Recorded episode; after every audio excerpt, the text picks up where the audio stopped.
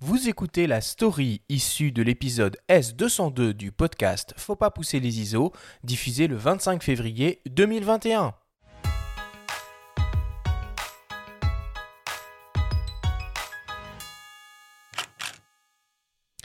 Alice, un prénom intemporel qui ne cesse d'inspirer écrivains, musiciens, cinéastes. Lewis Carroll en a fait tout un roman, Scorsese l'a mis en tête d'affiche de l'un de ses longs métrages.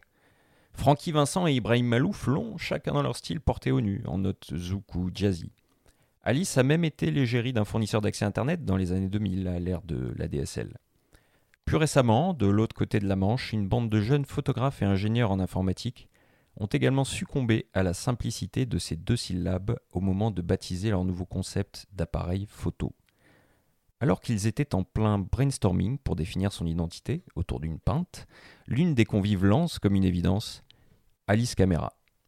Nettement plus cool que l'acronyme AI désignant l'intelligence artificielle, argument phare de cet appareil est décliné à toutes les sauces.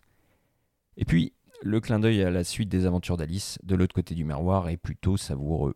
En effet, point de miroir, l'Alice Camera consiste en un bloc d'aluminium d'environ 375 grammes, dissimulant un capteur, un modèle au format 4 tiers de 10 millions de pixels, vu sur le Lumix euh, GH5S ou la Blackmagic Pocket, un processeur, dopé donc, et une monture ouverte à tout le parc optique micro 4 tiers.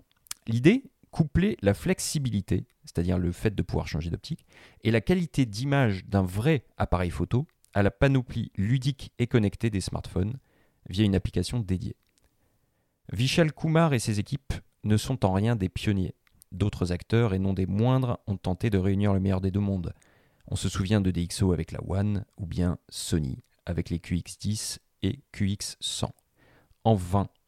Mais il faut croire qu'une vaste frange d'utilisateurs iOS et Android n'ont pas renoncé. La campagne de financement participatif menée tambour battant sur Indiegogo octroie à Alice le droit de vivre de nouvelles aventures.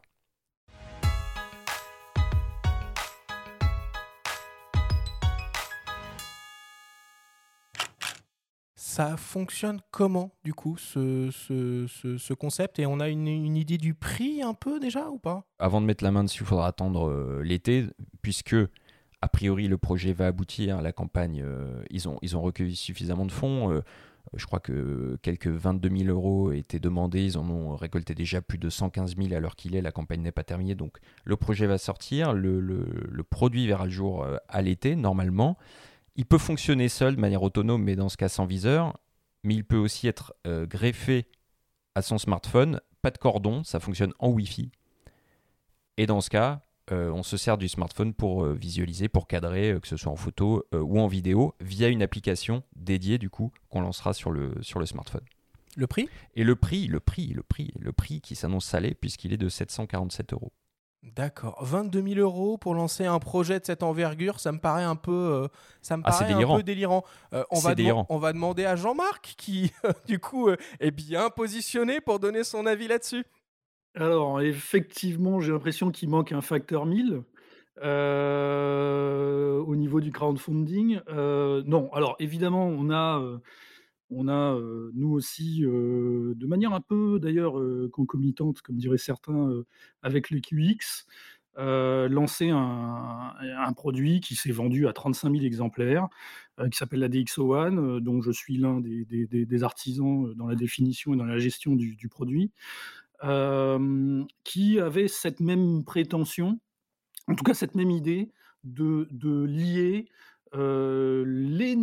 capacité fournie par le, meilleur écran qu'on peut avoir dans sa poche, avec tout l'écosystème connecté que l'on peut avoir, et puis cette idée de mettre un plus gros capteur que celui qui est embarqué dans le smartphone. Alors aujourd'hui, ils en embarquent 5 ou 6. donc ça devient de plus en plus compliqué. Ça veut dire que le plus gros capteur est, est, censé être de plus en plus gros. Nous, on avait mis un capteur one inch. Euh, eux, ils mettent du micro-captière, donc qui est, un format qui est deux fois plus gros. et ensuite, bah, peut-être que quand les smartphones vont être en, pur, un peu à la, à la Light 16, équipés avec 8 optiques différentes, bah, à ce moment-là, il faudra mettre du, plein format ou de la PSC sur, un, sur un, élément qu'on accroche à l'extérieur ou qu'on connecte par Wi-Fi. et donc, du coup, bah, j'ai envie de leur souhaiter bonne chance, non, non, non sans inquiétude, parce que c'est un travail compliqué que de s'implanter avec des concepts comme ça. En, ingénierie, on, dit souvent, alors pardon pour l'anglicisme, c'est ce qu'on appelle du piggybacking, c'est-à-dire qu'on va s'accrocher sur un produit dont on n'est pas maître. Et le problème de ça, c'est que les smartphones évoluent et votre produit peut être dévalué par l'évolution de votre meilleur compagnon d'après vous mais aucun smartphone n'a demandé à ce qu'on rajoute quelque chose à l'extérieur pour faire de bonnes photos. Toi, Volker, qui est quand même, euh, je vais te qualifier de puriste, ne le, ne le prends pas mal, au contraire, ça, peut être même euh, plutôt un compliment. Euh, comment tu accueilles une nouveauté comme celle-là? Est-ce que toi, tu crois en liphonographie ou en cet aspect modulaire et est-ce que tu as testé la DxO One à l'époque? Oui, absolument. En fait, effectivement, j'ai testé la DxO One et je trouvais le, concept effectivement très séduisant. Euh, en soi.